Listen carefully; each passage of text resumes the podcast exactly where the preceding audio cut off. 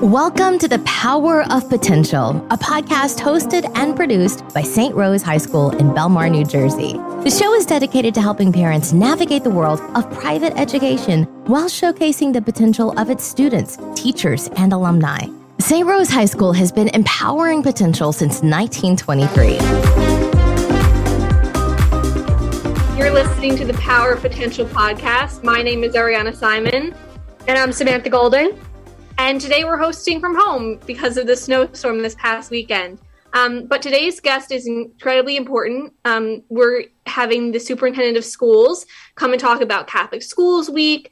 And because of that, we thought, well, you know, we have technology, why not use it? And so today we are doing this all virtually. So, Sammy, why don't you talk about what Catholic Schools Week is? So, since uh, 1974, National Catholic Schools Week is the annual celebration of Catholic education in the United States. And it starts the last Sunday in January and it lasts exactly like seven days. So, for 2022, it starts January 30th to February 5th. The theme for National Catholic Schools Week 2022 is Catholic Schools Faith Excellence Service. Leading Catholic schools in the Diocese of Trenton, New Jersey is our superintendent and guest today, Dr. Vincent DePaul Schmidt. Welcome. Hello. Good to see you both virtually and yeah. and great to be here today. Thank you. So, why don't we just jump right in and why don't you share a little bit about yourself before you came to the Diocese of Trenton and what you do now in the Diocese of Trenton? I had a very, very odd way of getting here. Uh, I did not start off thinking I was going to be a school superintendent or, or work in schools necessarily. I thought I was going to be a professional tennis player. And I was I played tennis professionally for about this much time. And I coached for a long time as a professional tennis coach. And when I retired, I went back to my grade school where I went in St. Louis, Missouri, and said, "Hey, I'm retired. Uh, if you guys need any help around the school, uh, tutoring or helping kids learn how to read or something, you know, I, I do have a degree. I can do this. Um, let me know." And they're like, "Well, we would really like you to teach junior high because we can't find any teachers and we don't have any males on staff and it would be great if you'd come back and i'm like i'm retired i really don't want to do that i don't know what i'm going to do but i don't think i want to be a teacher yet and prayed about it and prayed about it and lo and behold i became a teacher and was a teacher for four or five years and then they needed help with the administrative tasks, and one thing led to another, and I'm in New Jersey. About 30 years later, I'm in New Jersey. But so, why for, did you I'm, dedicate your life to Catholic education? Why did I? Yeah. Well, my name's Vincent DePaul. I mean, you can't have a much more Catholic name than that, right? So, my mom said I'd either be a priest or work for the church in some way, and I think she's, I think she kind of prayed for that as well. Um, at the end of the day, Catholic schools were all that I knew. I never went to school in a public school. Uh, I was raised in a Catholic, very Catholic family, uh, where Catholic school was embraced and, and it was an important part of our day. And when I went back to teaching, as again, kind of didn't know I was going to be back in teaching, but when I went back to teaching, it was just natural that I would gravitate toward that versus gravitate toward something that was unknown like the public school. And I knew the value. My high school is still one of the most important things in my life. Uh, I still go back there all the time when I visit St. Louis to see my old teachers who are still there, um, and see my coaches who are still there. And it's just it's just that brotherhood and that fraternity, if you will, of being a part of something much bigger than a typical school. You have there's more to a Catholic school. There's more depth there. It's not just reading, writing, and arithmetic. It's it's it's much more you know your faith. It's religion. It's how you lived your life. I mean, there's you know when you go to I think a public school sometimes you know, you're there from 8 to 3. Catholic schools, you're there from life. Yeah, I think we can both relate to that. I mean, I've been in Catholic school since I was in kindergarten. Sammy, you've been in Catholic school a long time too, right? Since I was also in kindergarten, yeah. Yeah, so we get that like idea of fraternity and it's true. Being in Catholic school is a very different environment than public school in a lot of ways, but especially in that we're all very close knit and that it's very important to us and our families that we're in a Catholic school. Um, so, kind of going off of that, obviously, you said you grew up in St. Louis. So, what kind of drew you to New Jersey away from Missouri and that? I, I, I had some stops before I got to New Jersey. I was the superintendent for the state of West Virginia's Catholic schools. I was the superintendent in Toledo, and also the uh, I helped out in in Detroit as their superintendent. Uh, with their superintendent, he was actually a student of mine, so I helped him out when I actually took a break a couple of years ago because my wife was real sick. So while I was working with her, I was helping out schools as as like a consultant, and Detroit needed some help on a special project that they were doing. So for I don't know, maybe nine months, ten months, I worked for them, uh, for the Archdiocese of Detroit, helping them. But when my wife was healthy and we thought we were capable of going back full time to work, um, I looked at my options, and there was a couple that were available to me. And of all the ones that I had to choose from, New Jersey, I feel, and I still feel, it was the best. And a lot of it has to do uh, with with Bishop O'Connell. Bishop O'Connell is a Vincentian priest, so obviously Vincent de Paul and he, you know, there's a draw, there's a hook there.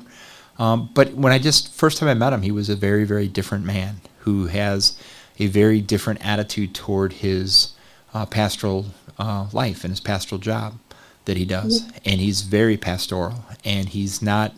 Um, he's very down to earth, and he and he and he's from education. He was the president of Catholic U in Washington D.C., so he obviously values education and knows about education. So I wasn't working for somebody that in a previous life was an accountant. You know, this guy knew education and knew what he wanted his schools to look like and be like.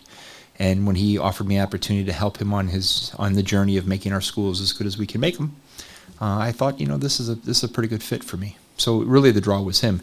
It wasn't necessarily the state of New Jersey or the cities the, uh, in the Diocese of Trenton. I, I, didn't know them to be honest with you, but since I've been here, I visited them all the schools and been in every school and met the students and met the principals and and the priests that work there, and it's it's been a wonderful fit and a great opportunity for my family.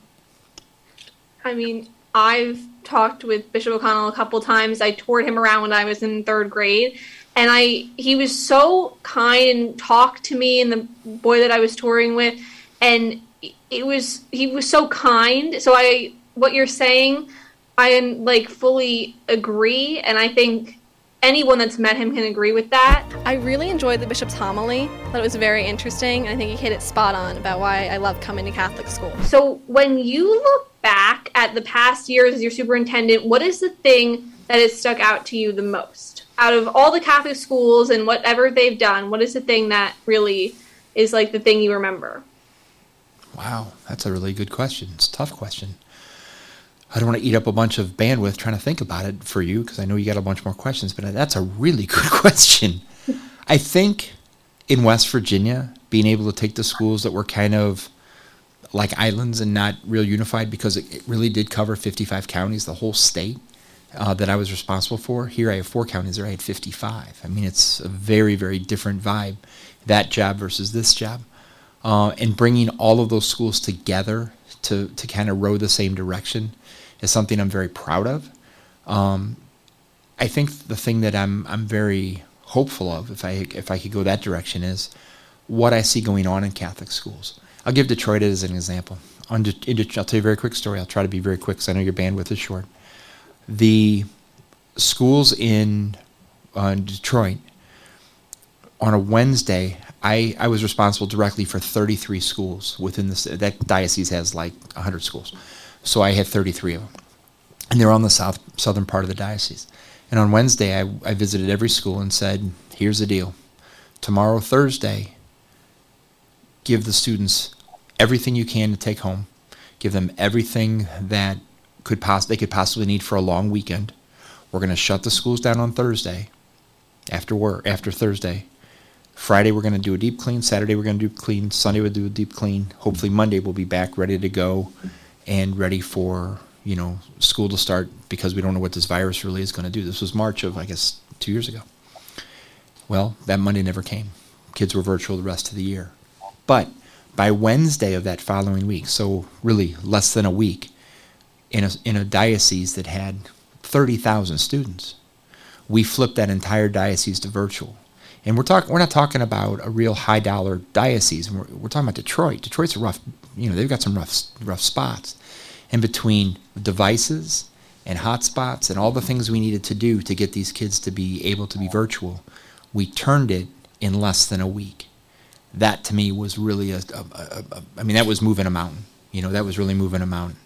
I mean, and, and there were some kids who, who didn't have any devices. We got them. There were some that had devices but didn't have internet capabilities. We, we hooked up the hotspots and got them. So we really did, I, I think, an amazing, amazing amount of work in a very short amount of time, and flipped an entire thirty thousand. Like I, I, really, there's right at hundred schools, and thirty thousand. I mean, that's an amazing flip in in a short order. So that to me speaks volumes about the people in Catholic schools wanting to do whatever they can for their kids, whatever is necessary for the sake of their kids. So those are two past experiences. What I have going on here in, in Trenton, I think, which is I think really interesting and really important, is the way that the bishop wants Catholic schools to be great and is willing to support them and has given me the latitude to start some new projects to make that happen. For instance, uh, we any teacher that wants to continue in their education to get greater degrees or greater certifications, we can help them do that. Uh, students with special needs, we can help them do that. We can help kids with special needs get services in our buildings. Um, we have a, we did uh, in the grade schools. We the, all the grade schools had the opportunity to join uh, on a program called Imagine Learning, which helps kids out with math. You know, whether you're great at math and, and are pushing you to the high, highest levels, or whether you struggle in math and need remediation, the program is a, is, is is really impressive. And, and I was able to bring that to the diocese for all all the schools, all the elementary schools. I mean, just some big fundamental improvements. I hope to the overall structure and getting eh, people say, well, do you want to run the schools all as, as one common school? No, no, I don't want all the schools to be the same. Not every school should be on page 32 of the math book on the third day of school, right? We are not, that's not what we should do. Every school should have their own flavor. St. Rose here is different than Notre Dame. Notre Dame's different than Red Bank. Red Bank's different than Vianney and so forth. So all of the schools, you know, Donovan is, is, is different based on its location and who goes to that school and who the, who the students are. So all the high schools should have a different flavor. But no matter what high school you walk into, you should recognize it as Catholic. And no matter what school you walk into in the Diocese of Trenton, you should recognize it as a school of the Diocese of Trenton, right? So to me, it's very, very important that I kind of what I what I like to say is I, I I'm, I'm putting the structure in place so we have a big sandbox, and and the sandbox is the diocese you know ideas. What you do in the sandbox with those ideas is completely up to you.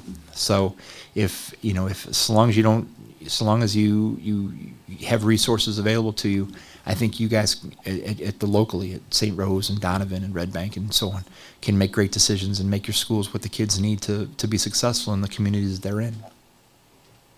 And that's one of the great things I think about St. Rose. Like I've had so many opportunities just alone through the school being a Catholic school that um, has allowed me to essentially like reach the heights I need to go, especially for when I go to college next year. Like uh, there are certain lessons I have learned coming to St. Rose specifically as a Catholic school that will always be with me. Like there's some those are things I might not learn at a public school. Right. Well, when, when I went to a Jesuit high school myself, and and the Jesuits have a a motto called "Men for Others." I went to an all boys school. I, you know, if I, if you have a co-ed Jesuit school, I'm sure it's people for others or just for others, and that's something that I really believe every single day. And that's how I live my life every single day. And even with St. Vincent de Paul, who is my patron saint, and, and obviously our bishop's a Vincentian, talk about servant learner, servant leadership, servant, you know, for others. Vincent de Paul is the greatest example. He's he's a patron saint of the poor, right? He, of given to the poor. So between for others from Ignatius Loyola, who was my Jesuit upbringing, and Vincent de Paul, who was my patron saint and who my mother, you know, read me stories about as a baby, and as I studied him as I got older in college and got my doctorate and so forth, uh, reading about Vincent de Paul, studying about Vincent de Paul, those two kind of came together to kind of, uh, not kind of, that did form, you know, how I approach it, and that was that was loud and clear in my Jesuit. I went to Jesuit high school, I went to Jesuit university, I went to Jesuit grad school. I mean, that that for others mantra and, and being a servant to others, I think, is really important. And I think our kids, they may not say it in so many words, and I, I didn't say it so eloquently, but I think our, our, if you go to any of the Catholic schools and you see what they do in their schools, they're putting others first, and I think that's that's kind of the essence of what our Catholic schools do. Every, everybody knows two plus two is four, right? We get that. It's the Catholic part that puts them over the hump, that makes them diff- that makes a difference. Um, so, kind of looking at that and looking at the even in the past, there were so many more Catholic schools when even probably when you were young. Um, why do you think there are quite a few fewer Catholic schools now than there was even 20 or 30 years ago? And then, kind of with that, um, what are what do you think are the challenges ahead for Catholic schools? We're losing Catholic schools nationally because there aren't as many people that are willing to invest their money in that education, and the cost of Catholic education is is is is higher than public school. Obviously, public school is free. Catholics are higher, and people are making a decision: Do I want to go to that Disney vacation, or do I want to send my kid to Catholic school? Do I want a new car this year, or do I want to send my kid to Catholic school? And every time you raise tuition a dollar, you have the potential of losing a kid, and that's that's not good but the dynamic of, of the funding model, and it's just kind of getting into the economics, but you asked, a, I mean, a, a, a, tough question, so I'll give you a, real answer. Um, the economics are such that 30 years ago, definitely 50, 75 years ago, the schools were run by nuns and priests who didn't collect a traditional salary and didn't have a traditional healthcare issues and so forth. So if you had half of your staff or all of your staff way back when, but half of your staff maybe 10, 15, 20 years ago, 30 years ago, and, and less and less and less and less. You have to replace the people who were, you know, doing this as part of their, their mission of, of, of their vocation as priests and nuns and brothers to people who have families and need health care and need need to be able to afford a house. And they don't live in a community like a convent. They have their own house down on main street right? You have to pay for that. So the salary structure has completely changed in the last 40 years. Completely changed. Uh, at St. Rose, I don't know how many religious you have serving the school as teachers, but I guarantee you it's noticeably less than it was when the school was founded. So obviously that dynamic has, has shifted and changed. So because of that, costs go up. And healthcare is crazy, and heating and cooling and air conditioning and heat and water and sewer and electric and all, blah, all that stuff just goes up and, and you got to pay for it, right? And because less people go to church on Sunday, that means there's less money in the basket on Sunday. So the church, so the parishes have less money to help with the schools, which is one of their missions, right? So the, there's it's a cost structure, and because the costs go up, but there's less money to pay for it, and every time you raise tuition, people are like, ah, I, I, it's just getting too much. I, I just I'm gonna save my money, or I'm gonna save it for college, or I'm gonna whatever, um, take a nicer vacation then that's potentially an opportunity for us to lose a kid or lose a family from our Catholic schools, which is not what anybody wants. The good news is our school buildings may be less than they were two, three, five, 10, 15, 25 years ago, but our enrollment actually went up this year.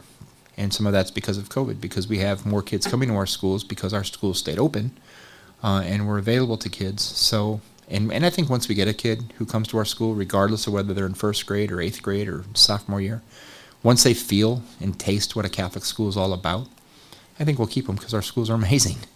Uh, I always say, you know, how do you get more kids in a Catholic school? Bottle up Catholic school and give it to them to drink and say, here, drink this. And once you taste it and you feel it and you know it, then you'll want more of it and you'll want to, you'll want to, you'll want to stay in our schools. So I think that's, I think that's, uh, I think that's something that I have very a high level of confidence in, that our schools, because of the kids who've come to us, who otherwise were in public school because of the COVID, I think our schools will hopefully continue to continue to shoot up. So you kind of touched on what my next question was going to be with uh, what are some of the things you want to see Catholic schools in our diocese to do to attract more students and faculty? Is there anything else besides like just getting them and keeping them essentially that you want to like have our I, diocese do? I'll, I'll, tell you. I'll tell you a crazy number. Um, our Catholic schools if our graduates last year in Catholic schools, okay, mm-hmm. I think the number, and it's on the it's on the sheet that I gave the spread the snapshot that I sent out. I want to say it was approaching four hundred million dollars in offered scholarships to our students. So if you look at it and you say, well, gee, grade school is cheaper than high school, but college is more expensive than high school, and I invest in my kids' high school enrollment in tuition, and they could get, you know, two hundred thousand dollars in scholarship offers, average, not every kid, but average. Well, that's a pretty good investment. You know, if I spend forty thousand total in tuition, ten thousand dollars. I'll just say ten thousand dollars a year at the high school. If I spend ten thousand dollars a year in high school and I spend so that means forty thousand dollars over four years, but I get one hundred and twenty or one hundred and eighty or two hundred and twenty thousand dollars in scholarship offer. That's pretty good. That's a pretty good rate of a return, right? Return on your investment. So, I think one of the things that we we have to promote is the fact that not only are our kids Catholic, and, and, and, and that's good, and they get good grades, so they're pretty smart, and, and that's good, and they get into the colleges and their and their specified choices for for the next step of their life, which is very good. I think if we put all those things together, I think I think we have a pretty compelling package. I think we we present a pretty good opportunity. And because our schools are a little bit smaller than the public schools, if your kid wants to play a sport, they're going to in our schools. If your kid wants to be in arts and theater, they can do that in our schools. You know, if you're in a school of 2,000 kids, there's still only 50 spots on a football team, right? So, what are your chances of playing football at a 2,000 kid school versus a chance of playing at a 400 kid school, right? It's a little bit it's a little bit better for them. So, and I, I just use football as an example. It'd be anything. Be It'd be the theater. It'd be the tennis team. It'd be, you know, the, the the video. I mean, you know, if if this if this video podcast that you're doing was at a public school, there might instead of hosting it every week, you may only could host it once a month because there's you know four other people that want to do it. You know, in addition to you. So, it's just the opportunities that we have here in our Catholic schools are, are so great and so wonderful. And I'm just I, I have great opportunity and great optimism about where this where this will be in the future. If someone is thinking about Catholic schools, why should they make the leap? I mean, I know in our experience we love it, so we could easily say, well, we have amazing friends, we do theater and all of that. But like from your standpoint, why should someone take the leap and be in a Catholic school? I can get real philosophical about this, and I and I don't mean to, to bore you, and I hope I don't I don't want to sound like a, Bible thumper, but I already spoke about opportunities for sports, sp- opportunities for arts.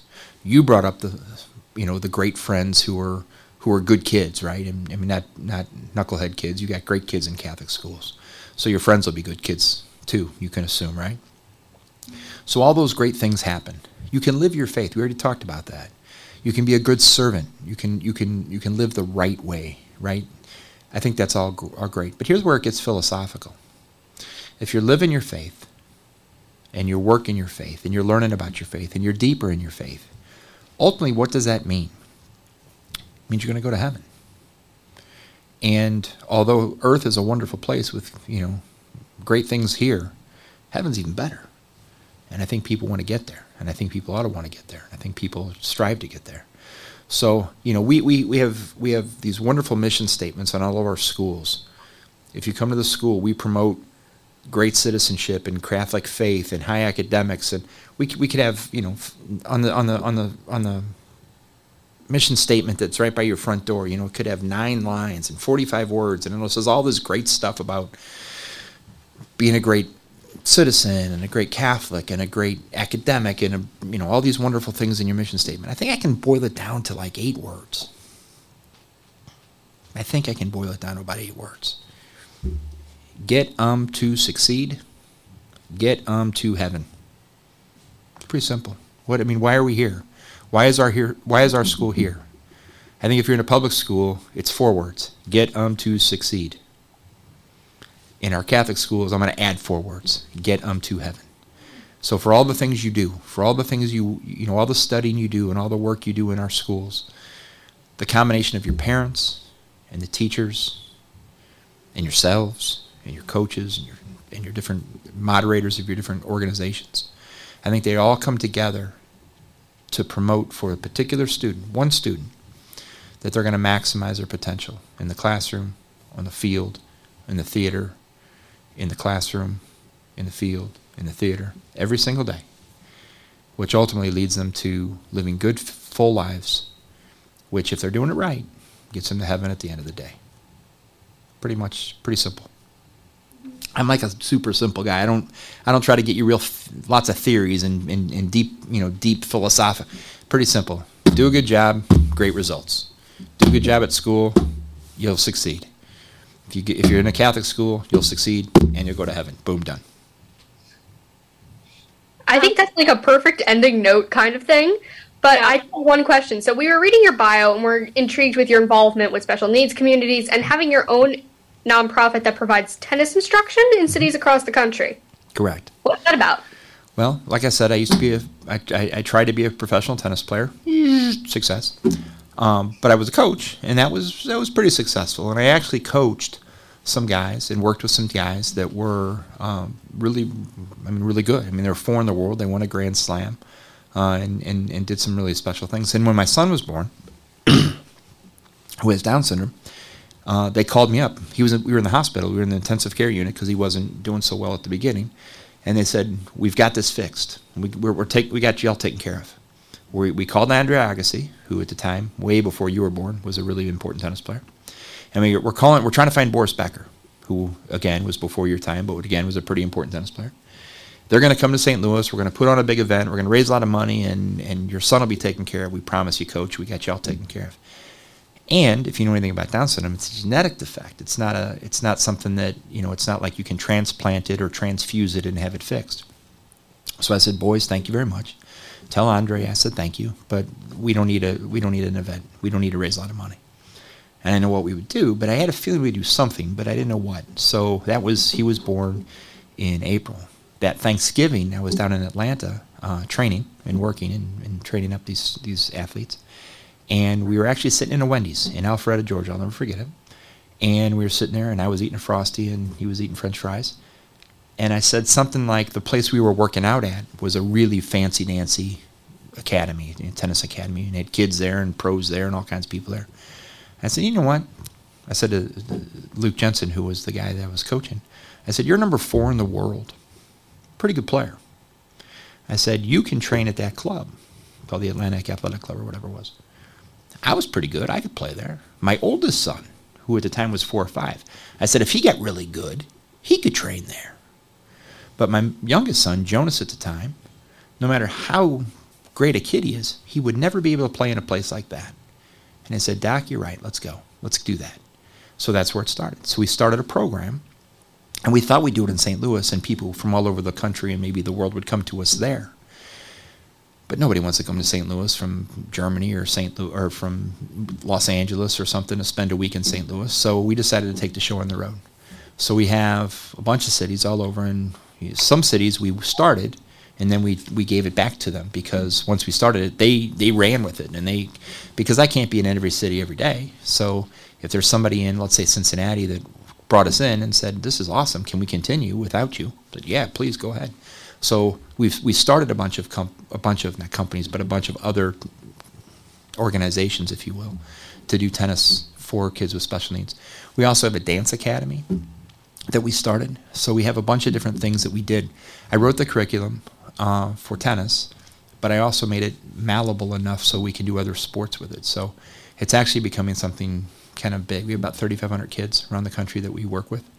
Um, I've coached in different parts of the world, different parts of different countries. Uh, just training coaches how to train kids with special needs because obviously I can't train every kid in the world. I wish I could, but I have a day job. So we go all over the country and we train uh, coaches and athletes with special needs with Down syndrome how to um, how to how to play tennis, and that's that's kind of my that's kind of my side hustle or my hobby hustle if you want to call it that. Um, it doesn't make any money, but it, it's it's just because strictly for the love of the game, it was so good to me. It's allowed me to go all over the world and work with players, you, names you recognize, or people that I've coached and worked with, and um, it's been wonderful. It's been really really great. I've met a ton of people that have changed my life. Well, I love that, and thank you so much for sharing with us about your son and like. Well, thank you. And that really just touched me, honestly, because me I want to help. I want to help p- kids with special needs when I am in my future. That's like one of the career paths I want to take. So hearing you go. that empowered me even more to Well- what I want to do in my future. Never in a million years did I think I was going to have a kid with special needs. Obviously, mm-hmm. the Lord gave me a wonderful gift, and I don't know that I'm any different than anybody else in having a kid with special needs, other than I did work in education, so I knew a little bit about like curriculum and what his needs might be. But you'll never know what you can do until you're faced with it, and mm-hmm. provided you don't run from it and you embrace it, you're in in my case. I didn't change the world, but there's 3,500 kids who are playing athlete or who are athletes now, who weren't athletes before my son was born. So my little portion of the world is is is good. Uh, why tell them the one about penguins? Why are penguins they don't have COVID? Why don't penguins have COVID? Why? Why? Because they are in isolation. They're in isolation. that was Thank you. That, was- that made my day. that was a pretty good one. Um, if you'd like to learn more about St. Rose High School or Catholic schools in general, please visit our website um, at strosehighschoolnj.com and click admissions. Our director of enrollment, Mrs. Tallarico, would love to hear from you. Dr. Schmidt, thank you very much for your time and for making a little time in your busy schedule for us. Happy to do Um, it. I love being up here. Please like and subscribe to our show wherever you get your podcasts so you're notified of future episodes. Thank you for listening to the Power of Potential podcast. Thank you for asking me to, to be a part of this. It was fun. If you, if you ever want to ask other questions or have any questions or anything, just let us know. All right, thank you so much. Thank you for listening to this episode of the Power of Potential podcast. If you enjoyed this episode and you'd like to help support the podcast, please share it with others. Subscribe to hear past and future episodes. Learn more about St. Rose by visiting our website at srhsnj.com.